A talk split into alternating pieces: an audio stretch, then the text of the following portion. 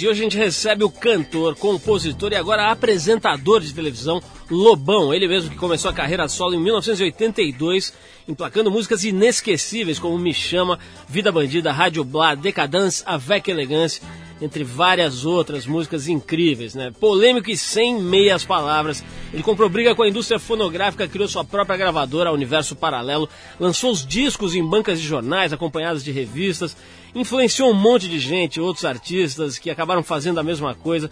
Enfim, o cara é um ativista no melhor sentido da palavra. Ele publica a revista Outra Coisa que a cada edição revela novos artistas independentes e agora está apresentando o programa de televisão. Aos 47 anos ele começou nessa carreira com o programa Saca-Rolha da Rede 21, ao lado do Marcelo Taz da Mariana Weikert e é, com o comando né, do Rogério Galo, que teve recentemente aqui e até adiantou que esse programa seria lançado. O programa está funcionando e está indo bem. A gente vai falar com ele sobre isso, também sobre o 13º disco da carreira dele, Canções Dentro da Noite Escura. E vamos falar sobre Brasília, sobre tudo. Ele teve lá em Brasília recentemente, entrou lá no Congresso, fez uma bagunça lá e a gente vai saber detalhes de tudo isso aqui hoje no Trip Eldorado. Vamos começar tocando uma música aqui para você já entrar no clima. A gente separou uma música dos americanos do Black Rebel Motorcycle Club. Os caras ficaram conhecidos por fazer um som baseado no rock europeu, de bandas como Stone Roses e Jesus and Mary Chain. Agora eles resolveram mudar radicalmente de estilo e fizeram um álbum de blues, quase só com violões e gaitas. Vamos ver como é que ficou essa reinvenção em Ain't No Easy Way do Black Rebel Motorcycle Club. E a gente já volta e hoje tem Lobão por aqui. Vai lá.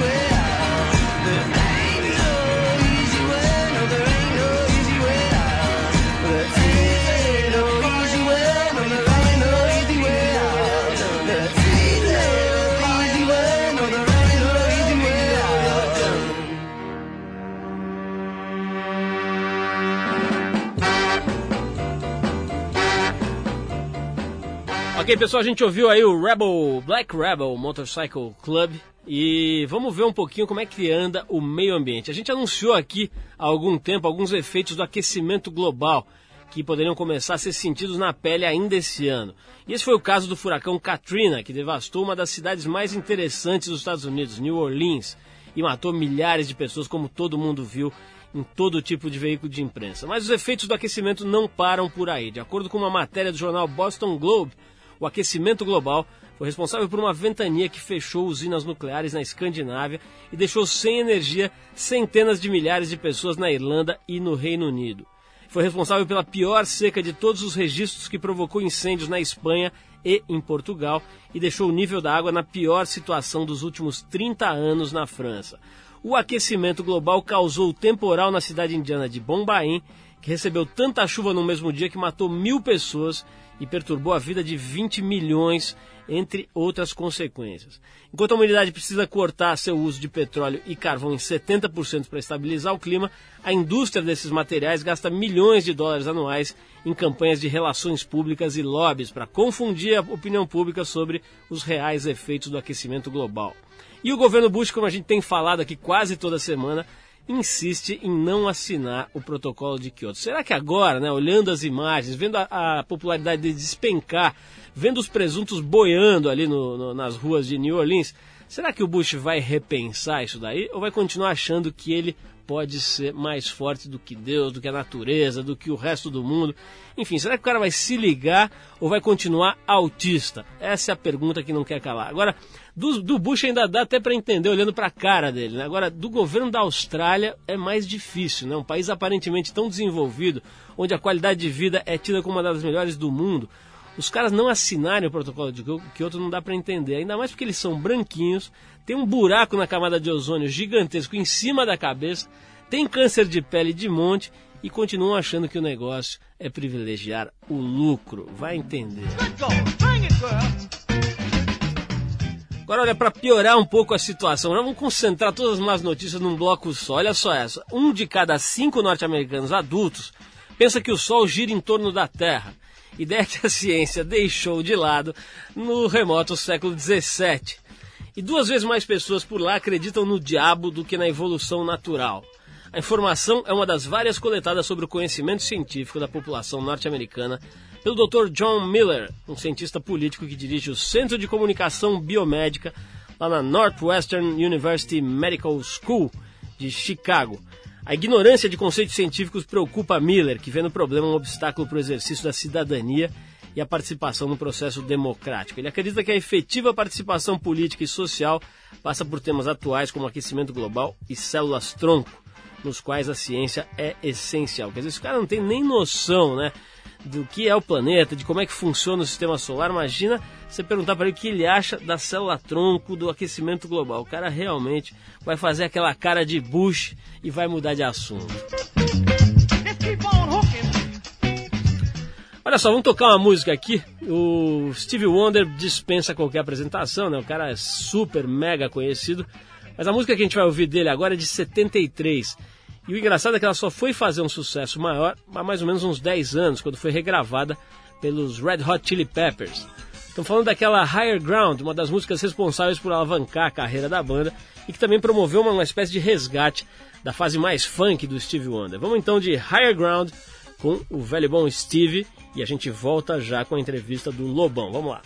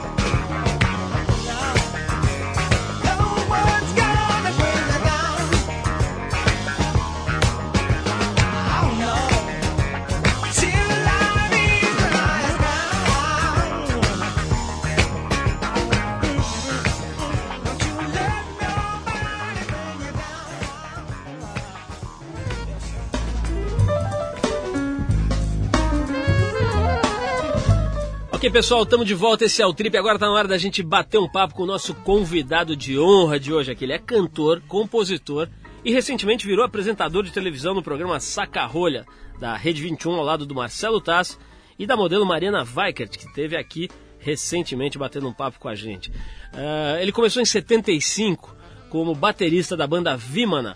Em 82 se lançou numa carreira solo, emplacando hits como Me Chama, Vida Bandida, Rádio Blá, Decadence avec Elegance, músicas que fazem parte do imaginário coletivo, aí para usar um chavão, mas realmente todo mundo tem isso gravado no palimpsesto ali atrás da cabeça.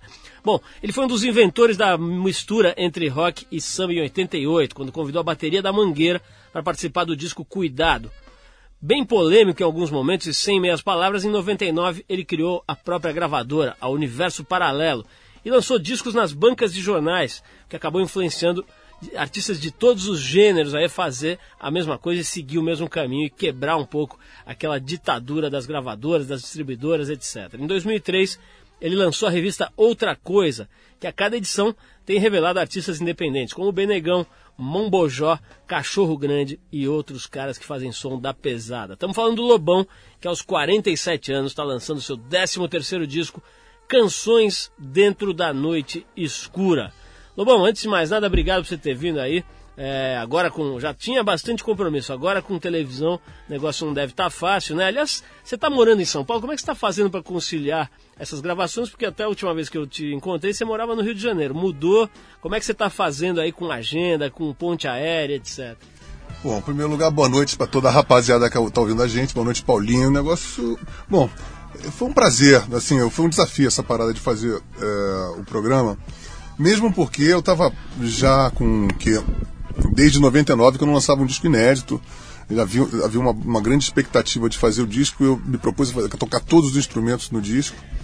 E demorou quatro anos para fazer o disco e, e o disco estava assim para terminar, assim, em vias de, quer dizer, eu tinha que gravar ainda um monte de base quando começaram as gravações do programa. Você tem aquele estúdio na tua casa ainda? Você tinha um quartinho que você me falou uma eu vez? Eu tenho um... um estúdio, mas eu gravei o, o, disco num estúdio mesmo, né? Um estúdio profissional maior. É, eu gravei muita coisa. 60% eu gravei em hotel, em avião. Gravei voz, gravei um monte de coisa fora. Eu aprendi muito com o computador durante esse tempo. E ao mesmo tempo tô, eu sou editor-chefe da revista, que vai sair em Portugal agora. A revista Outra Coisa em novembro ela é lançada com edição portuguesa. A gente vai tentar fazer um grande intercâmbio de, de música no Brasil e Portugal.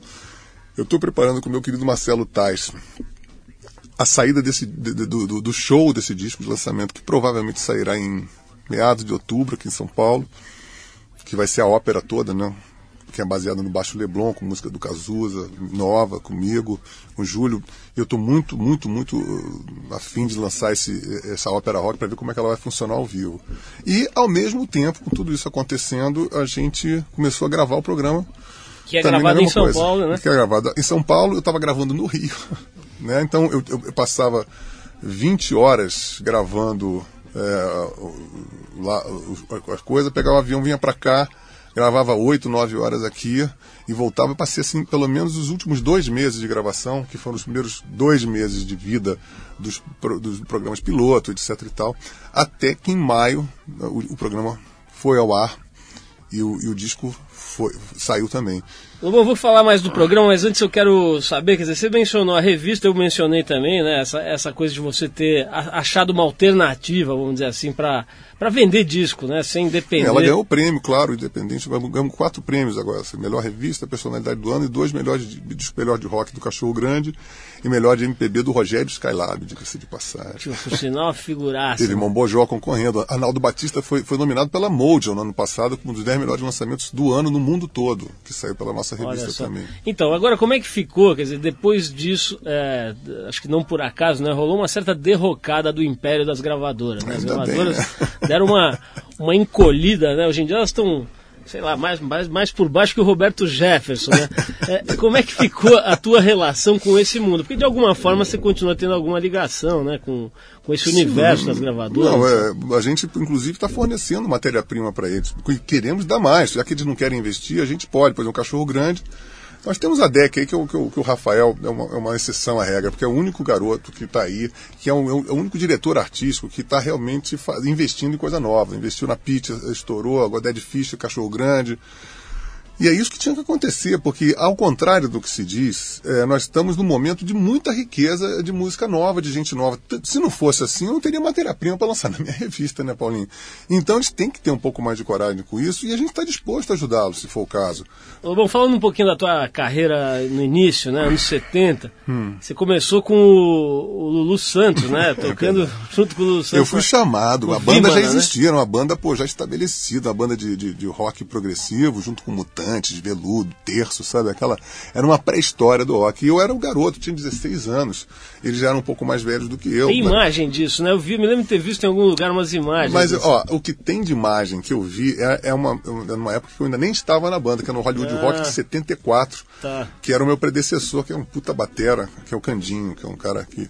Mas eu entrei, pô, eu entrei, mas para fugir de casa. Eu queria fazer música clássica, eu estudava com o maestro Guerra Peixe, não queria. Eu tinha abandonado a bateria com 13 anos, eu tinha 16, não estava mais nem afim de tocar bateria. Mas eu era menino prodígio, tocava bateria com muita facilidade. Aí virou um, um artifício para eu sair de casa, fui de, já que eu estava assim repetindo já o quarto ano consecutivo no, no, colégio, não tinha muito entusiasmo pelo estudo. Agora, Lobão, tem uma lenda aí, eu queria que você confirmasse ou desmentisse, que é o seguinte, que a banda Vimana teria acabado quando o Patrick Moraes, que é tecladista do Yes, veio tocar com a banda e você deu um cata na mulher deles. É verdade essa história ou não é? Essa é a sua oportunidade é. de revelar esse assunto. Pô, eu fiquei casado com ela uns quatro anos. É... Deu um cata, então, digamos que foi um pouco. Mas foi engraçado. É, não, porque foi o seguinte: a gente passou nove meses tocando com o Patrick. E ainda era uma época pré-punk, exatamente onde o punk nasceu. É. Então ele, por exemplo, ficava a gente, ele vinha com grandes diretores de gravadora lá porque ele queria fazer, olha só, o projeto dele era pegar o Vinho e competir com o Yes, que era a maior banda do mundo daquele momento. Então ele era suíço, não se sentia bem entre os ingleses, achou bacana fazer uma banda que ele achava altamente competitiva dentro daquilo. O Rich era inglês também, biriri, biriri, todo mundo tocava bem. Passamos nove meses ensaiando lá com ele. Aí chegou um determinado dia que ele teve que renovar o passaporte dele, teve que ir para Inglaterra, porque às vezes ele ia para o Uruguai. Mas dessa vez ele foi para Inglaterra e, e passou uma semana lá. E a gente continuando a ensaiar. E ainda havia só um flerte. Se a mulher pan mulher era 12 anos mais velha do que eu, tinha 18, 12, 14, assim, a mulher tinha 34, 32. Pô, é uma top model internacional, tudo né, uma parada. Mas eu não estava não tava afim de estragar a parada do trabalho. O fato é que chegou um dia, em 76, não sei o que, ele chegou derrotadíssimo na Inglaterra, com vários sacolas de disco, aí botou assim, Sex Pistol, Clash, Elvis Costello, Buzz Cox, Specials. Ele falou assim: acabou para mim, eu, sou, eu virei um dinossauro de noite pro dia.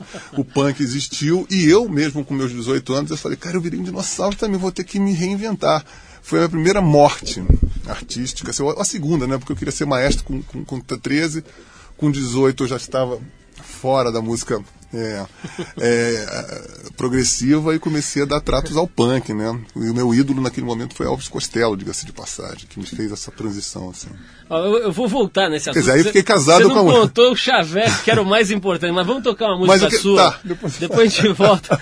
Ô, Lobão, eu quero tocar essa música para sempre essa noite. Queria que você, em vez de eu falar sobre ela, queria que você falasse dessa música. Bom, ela, é ela é a música de abertura do disco, onde é que o cidadão, o narrador da história, que vai passar as aventuras todas, ele vai pro, pro Leblon, um, um, um, percurso que eu faço também, quer dizer, o cara vai ficar bem lá no final do Leblon e vai andando até Copacabana e fica andando na praia, não sei o quê. Só que naquele momento ele olha assim ao redor dele o Leblon já não é mais um Leblon que ele consegue ver as ilhas que estão ali no horizonte, começam a, a, a, a subir e, e, e, começa o farol que tem ali no, no, no, Leblon a iluminar o Vidigal. A coisa toma uma, uma, atitude onírica perante aos olhos do cara. E o cara entra dentro de uma noite, que não é a noite, é uma noite na antimatéria, alguma coisa assim. E ali começa, ele, ele, ele se torna um, meio que um fantasma e ele vira uma mídia para poder aparecer o Cazuza, a Cássia Eller, o Júlio Barroso, os mendigos, os holofotes, tudo, e aí essa música constrói o cenário do que vai ser o disco. Vamos ouvir, então eu acho que você vai gostar, eu gostei bastante. E se você, mesmo que você não goste, ouça até o fim, porque na volta o Lobão vai contar como é que ele chavecou a mulher, que era o mais importante, ele não contou. Para sempre essa noite com o Lobão e na volta, Lobão conquista a pequena jovem. Vamos lá.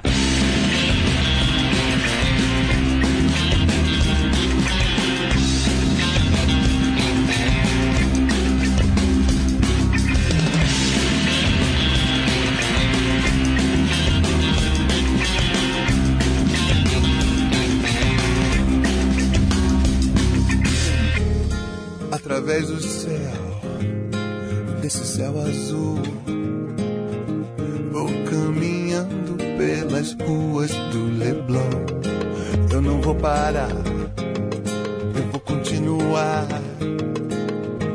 até chegar lá em Copacabana. Agora o céu mudou entre arranha-céus as luzes vão piscando entre as nuvens. Passa a multidão, cai o pôr do sol. Ainda não sei por onde você anda.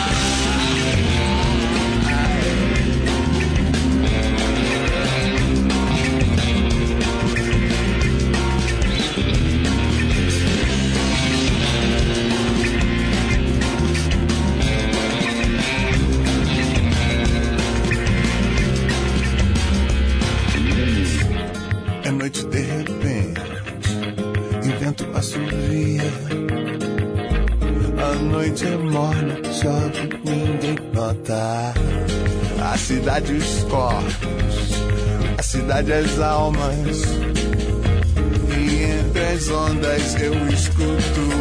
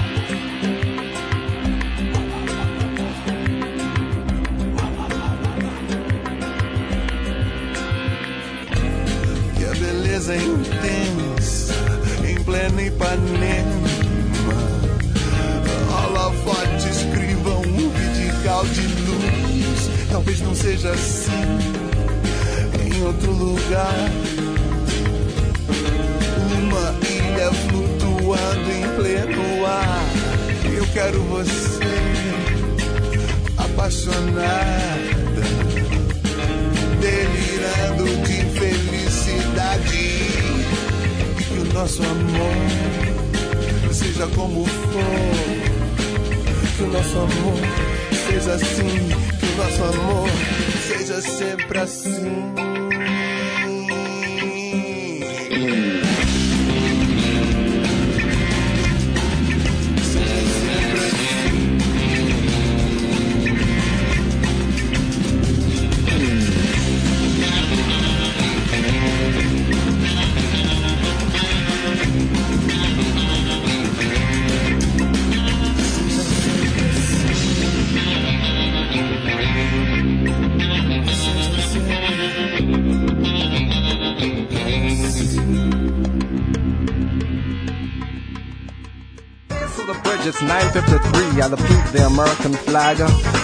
Bom, pessoal, estamos de volta. Você, antes dos comerciais, deve se lembrar, né? A gente ouviu a música do Lobão e deve se lembrar que eu tava aqui curioso pra saber como é que um moleque que meio que fugiu de casa pra tocar bateria numa banda de rock, tá lá com 16, 17 anos, chega uma gata de seus 30 anos, modelo, não sei o que, namorada de um roqueiro famoso, e o cara de repente, como é, como é que fala? Passa a régua, né? Leva embora e arrasta a mulher, depois fica quatro anos. Como é que foi que você conseguiu essa façanha? Bom, vou- você vai entender o porquê que eu fiz toda esse, esse- essa introdução no, no- no- no outro. Porque isso tudo, no decorrer desse tempo, que foram nove meses, ela veio que meio que defendendo a gente. E aí foi começando a sentir aquele clima. E eu ficando meio relutante, pensando assim: não, pô, pô vai fazer uma parada profissional, vamos pro mundo.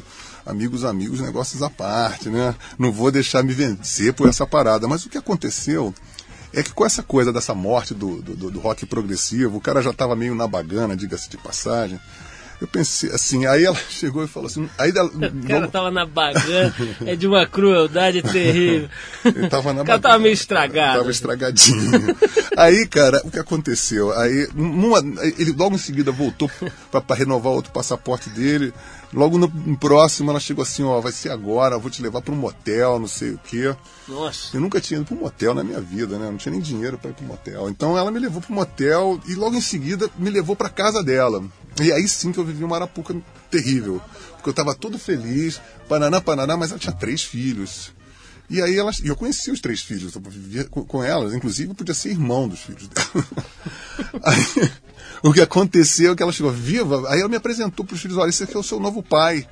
E eu quase que entrei em cárcere privado, cara. Eu passei quatro anos, é, não sabendo muito bem, porque eu quis hum, uma pequena aventura assim, passei quatro É, é claro que eu gostava dela, mas eu. Pô, E nisso o homem bagana deve ter. o homem bagana desapareceu, ele virou fumaça, né? Mas, pô, foi, foi uma aventura, cara. Eu, eu ficava tão pirado numas épocas que eu, eu queria fugir dali, que eu não sabia pra onde. Eu não podia, ela, ela não me deixava trabalhar, por exemplo. Parecendo, Então- pa- parecendo o mito da vulva dentada, né? Você Rapaz, aí eu, eu, eu, comprei livros de magia e tentava ficar invisível pra fugir. Coisa linda. Eu, já tentei fugir assim, eu falei assim, um dia assim, vamos pra praia. Eu falei, vou fugir pra uma ilha, não vou olhar pra. Eu vou, vou sair nadando e não vou voltar, não vou olhar. Pô, cara, eu passei duas horas nadando, a ilha não saiu do lugar. Eu falei, puta pariu. Aí eu olhei pro litoral, o litoral estava longínquo. Eu falei, ai meu Deus, tubarão, meu Deus do céu. Eu cheguei torradão, né? Assim, modo de decepção. Ela falou, onde é que tu tava? Eu falei, ah, fui dar uma volta. Quando, Mas foi um faltar, drama, quando viu? faltar tema pra próxima ópera, tá aí, né, cara? Pô, esses quatro anos foram muito pe- perigosos. Eu quase que sucumbi, cara. Bom, você, tem- você, você sempre quando, quando conta essa história, eh, aliás, as histórias suas, tal, parece que o cenário é sempre o Rio de Janeiro, né? A gente já visualiza É. ali Leblon e não sei o quê. É, é, tem uma outra figura que é a cara do Rio de Janeiro, né? Que é o Cazuza, que foi teu amigo, você conviveu e, enfim, tem um cara que foi presente na tua vida e vice-versa. Você viu o filme, né? O Cazuza, O Tempo Não Para. O que, que você achou do filme?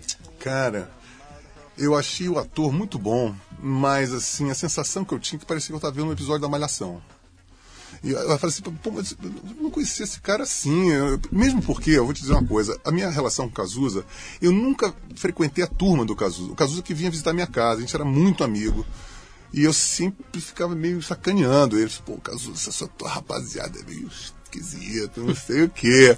Então a gente tinha uma amizade muito dentro da minha casa e, e muito de, de, de, de falar sobre ideias, sobre letras, sobre poesia, sobre literatura.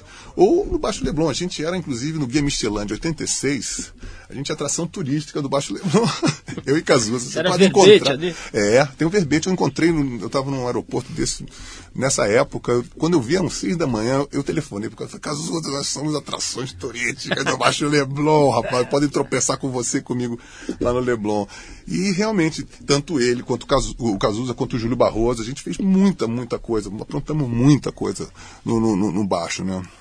Ô, Lobão, vamos, vamos dar uma guinada aí no papo, vamos pra política, né? Todo mundo sabe que você já teve uma certa treta, uns desentendimentos com o Gilberto Gil, né? Aham. É, independente da- das suas opiniões pessoais prévias aí por conta dessas, desses entendimentos eventuais, como é que você está vendo a figura do Gilberto Gil como ministro num governo que agora está numa situação tão complicada? Pois é, eu, eu no início eu fiquei apavorado quando vi o Gil. Eu falei, puseram a raposa no galinheiro, né? Porque era a pessoa menos indicada, com tudo que nós sabemos, uma pessoa que está dentro da gravadora, uma pessoa escorregadia, uma pessoa que vacilante, uma pessoa cheia de prolixidades, rebimboca da parafuseta, é uma pessoa que não- você nunca sabe o que ele está falando, uma pessoa muito muito dissimulado, né? E mas aí eu, eu vi ele entrar, fiquei preocupadíssimo, mas logo uns três primeiros meses de, eh, de ministério, ele reuniu vários intelectuais, cineastas, e a gente tava, fomos lá.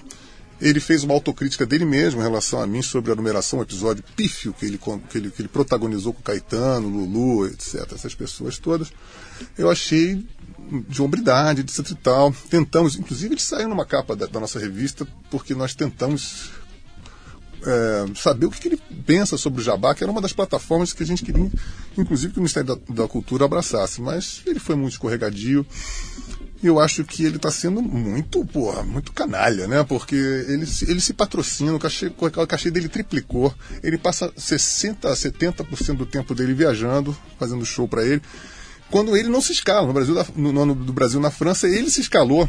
Ainda teve que depois recusar o cachê de 300 mil dólares, porque ele não pode se escalar. Nem pode escalar o Caetano, o Daniela Mercury, o Carlinhos Brown, toda a turma dele né? porque o Brasil não, não é só isso. Então, acho que é, é, a atitude dele, assim, é, ele peca contra o decoro parlamentar, porque eu acho que devia ser caçado. O ministro não pode é, atuar em detrimento de, de causas particulares de si próprio. O que ele mais faz, fora a gestão em si, é pífia também. É, eu vou querer saber como é que é trabalhar com a Mariana Vai. Acabei de falar com ela, inclusive. Quero Mandou um saber se você não tem medo dela olhar pra você, ela com deve estar o quê, com uns 21, olhar pra 23. você e falar assim, pô, o Lobão tá na bagana, né? Com Ah, é 47. ruim, hein, cara. Vamos falar disso, mas antes eu vou tocar aqui uma música do Sister Sledge, que era composto pela Deborah Joan Kim e Kathy Sledge, as irmãs Sledge. O grupo vocal foi formado na Filadélfia em 75 e desde o começo trabalhou com ninguém menos do que Ni- Nile Rodgers e Bernard Edwards, os cérebros por trás da clássica banda de disco music Chic, né? A parceria rendeu hits como esse que a gente vai ouvir agora, We Are Family. Essa, essa música é um belo um clássico e a gente já volta para saber se o Lobão corre algum risco de ganhar uma caixa de suquita lá da Mariana Vaiker ou não. Vamos lá.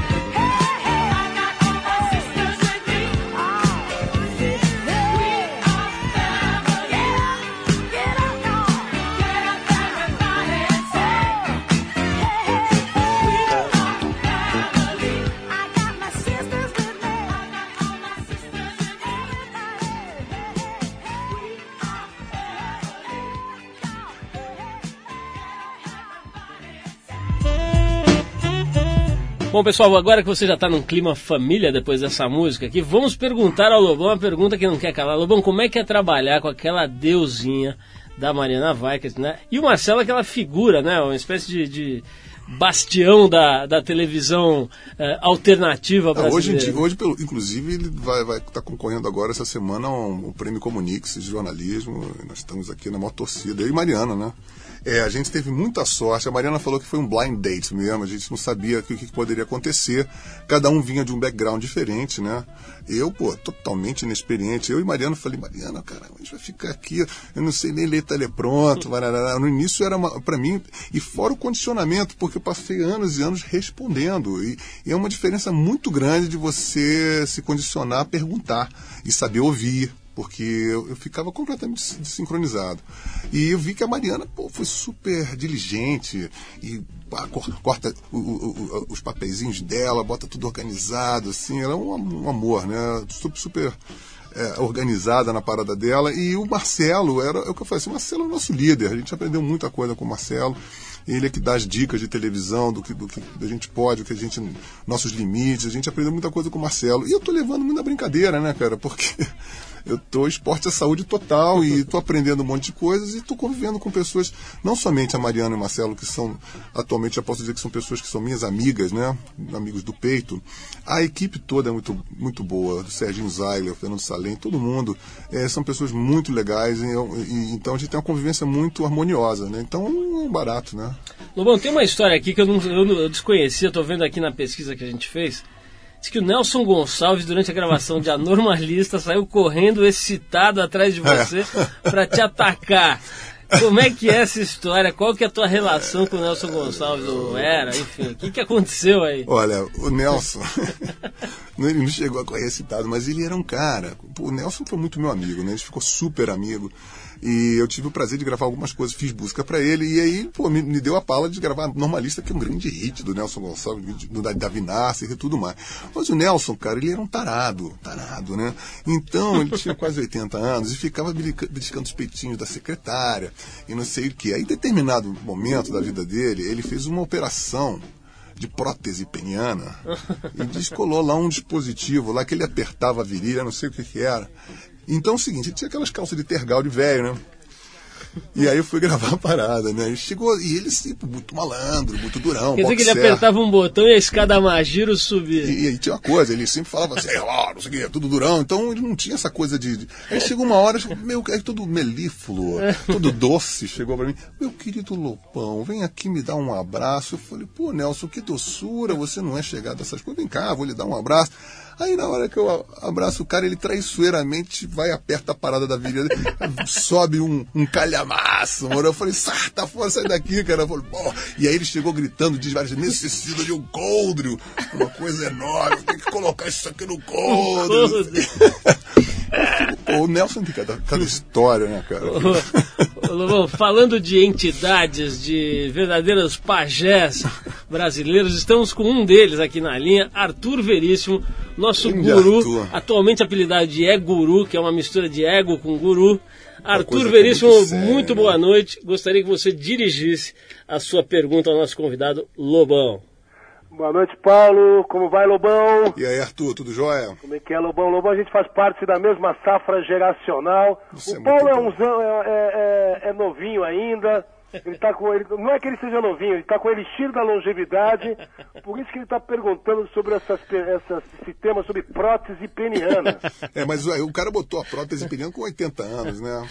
Mas a gente já vai. É, é bom a gente já ir pensando no futuro, né, Arthur? Queria saber qual a sua opinião de- depois de você lutar, sentar lenha contra a indústria fonográfica, as rádios é, é, subservientes, com o advento da internet, com essas trocas de arquivo MP3, esses programas de rádio feitos pela rapaziada, pela galera, que são divulgadas pela internet. Qual a tua opinião sobre isso, Lobão? Pô, dou uma força, né, cara? Porque foi isso que mudou. Desde 99, a, internet ainda era uma coisa incipiente. A gente, mas eu, fui salvo pela internet. É, comecei a botar música no site, começaram a baixar um monte de música. Eu comecei a disponibilizar porque eu era independente, pude ter essa, essa, essa facilidade. E, pô, é isso que está salvando. Pô, a cena independente está mais do que criativa, Arthur. A gente nunca teve tão bem com pessoas fazendo tantas coisas, empreendimento, não somente música, mas rapaziada fazendo festivais, eventos, uma, série de coisas, ninguém botando a mão na massa, né? Nós tô- tô- eu estou vivendo, acho que o Brasil está vivendo um momento um dos mais ricos da, da história da música brasileira. E eu fico muito orgulhoso de estar participando dessa revolução com toda essa rapaziada, a gente reinventar um, um jeito de fazer ah, do jeito que a gente acha que deve ser feito, né? O, o, o Arthur participando aqui com a gente me fez lembrar da revista. E a revista me fez lembrar do assunto eh, desarmamento. Né? A Trip desse mês está com a capa e uma- um extenso trabalho dentro sobre a questão do desarmamento, o que, que isso implica. A revista está se posicionando a favor do desarmamento. A gente tem agora o tal do referendo sobre a proibição ou não da venda de armas de fogo no Brasil. Qual é a tua opinião? Como é que você vota, se você pode e quer dizer pra gente, é, no- nesse referendo? Quer dizer, o que, que você acha? Você acha que isso é uma questão importante? Pode mudar o país? É, é, enfim, que- queria que você desse a tua visão sobre esse referendo que vem aí. Bom, vamos. Claro que o, o seguinte é engraçado, porque nós vamos, no momento, nos depararmos aqui com uma história do Brasil em que a gente tem uma autoimagem que hum, vai justamente de encontro ao que tudo que nós vamos julgar agora nesse referendo. Porque o Brasil é tido como um país de pessoas felizes, alegres, suaves, brejeiras, né? E o Brasil é um dos países mais violentos do mundo em vários quesitos, principalmente no, no- no- no quesito de morte por, por- por- armamento de fogo né, que é um, é um- é um dos maiores do mundo. Inclusive, ultrapassa é, estatísticas de guerras civis né, e tudo mais. Então, é uma situação que atingiu ao, ao paroxismo. Né? A, gente tem que, é, a gente tem que fazer valer, então, a- essa, essa, essa o passivo brasileiro, a gente vê que não tem nada disso. Então, acho que tudo isso a gente tem que repensar a realidade brasileira, se vê que é um país violentíssimo, em todos os sentidos, desde a, de- de- ecologicamente, eh, em termos de arma de fogo, distribuição de renda, enfim. A gente tem que repensar, inclusive o negócio de CPI. Eu acho que o Brasil todo está numa fase de, de- uma circunvolução muito, muito, interessante. Eu acho que essa coisa do desarmamento também é um outro patamar de- da gente se ver na nossa autoimagem do que a gente é e verificar que a gente não tem condição. Por, por exemplo, nós matamos no trânsito também, como temos que aprimorar as, car- as cartas de trânsito, porque ninguém sai daí feito um. des- E, isso, essas consequências são terríveis para o Brasil. Então, acho que a gente tinha que começar a partir daí e, e desarmar a sociedade. Né? Começar a desarmar a sociedade. É, Paulo, Oi, pois não, Arthur? é, eu queria fazer, complementar uma pergunta ao Lobrão, é, que essa de saúde pública, eu acho que é de interesse da coletividade. Aham. É, da onde que você tira toda essa sua energia, o teu elixir da longevidade, é, realmente com técnicas de exercícios respiratórios, é amor, é sexo, é carinho, é que- ginástica, alimentação, da onde que você tira essa energia, da onde que te prove isso tudo? Ou pratica rapaz. aeróbica? Não, não pratico não. Eu acho que eu sou um cara feliz, cara. eu faço o que eu quero, eu não abro mão daquilo que eu quero. Eu acho que eu digo muitos nãos que me fortalecem, entendeu? Porque eu, eu dizia o filósofo, né? Rico é aquele que pode dizer não, né? Então eu sou milionário. Arthur, então, então Diga, só Paulo. desculpa, eu, pode terminar- continuar. e- e eu acho que também tem uma concepção física que me ajudou. Não tem uma cárie. Meu avô morreu com 90 anos quebrando garrafa de cerveja no dente. Então, Mas ele morreu por causa disso? né? não, não, não morreu, não, morreu com a dentição completa, Entendi, ele entendi. morreu com outras paradas. Então, eu acho que eu tenho uma complexão fí- física bacana. Por exemplo, meu show, cara, pô, eu, meu show perco o quê? 2, 3 quilos, é como se jogar uma partida de futebol. Teve uma época que você deu uma emagrecida forte, já começou a fazer uma. Mas eu precisava mesmo, eu tava muito gordo. né? Não, eu tava muito gordo mesmo. E agora, eu não tenho. ó, o, que- o que eu quero te dizer é o seguinte, eu não tenho nenhum problema, assim, eu não consigo ver a diferença assim, de, assim, quanto à resistência, vontade de fazer as coisas, eu não tenho a menor diferença do que eu tinha com 20 anos, com 15 anos. Então eu não, eu não sinto nenhuma diferença assim no aspecto nem físico, nem de ideia, não sei o que. Eu estou completamente a mil pelo Brasil.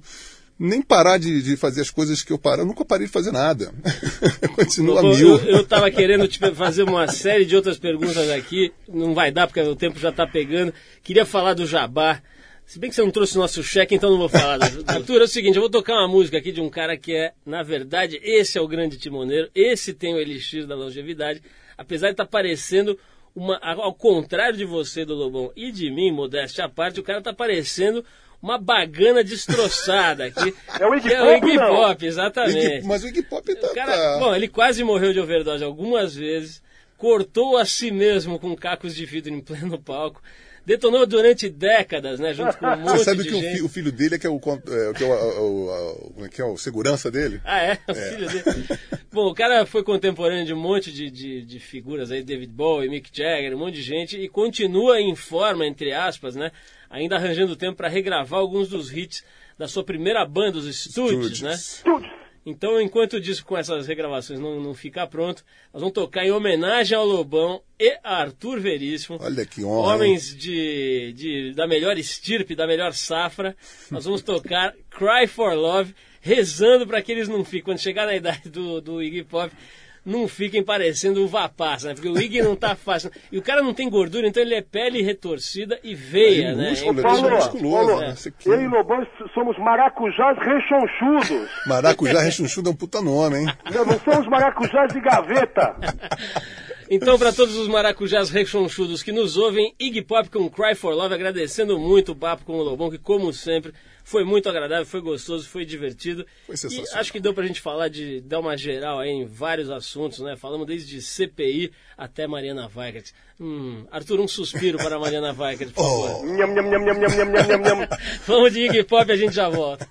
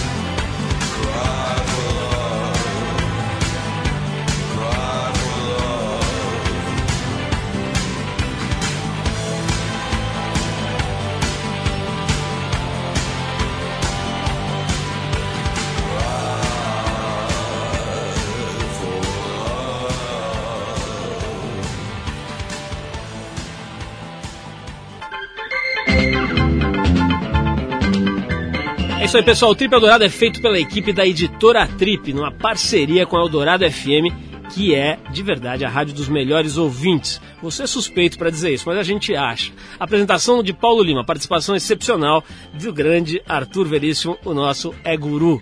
A produção é de Eduardo Fernandes, a assistência de Alexandre Potashev, trabalhos técnicos do Moacir Biasi. Para falar com a gente, você pode mandar seu recado por e-mail. Anota aí, radio@trip.com.br. Manda uma pergunta pro Lobão, alguma coisa que você quer saber dele, a gente encaminha para ele, para os outros entrevistados, sugere nome de entrevistados, música, enfim. Bate um papo com a gente que a gente vai gostar e vai te responder. radio@trip.com.br. Semana que vem a gente volta sexta, 8 da noite, aqui na Eldorado FM a rádio dos melhores ouvintes. Valeu, bom fim de semana.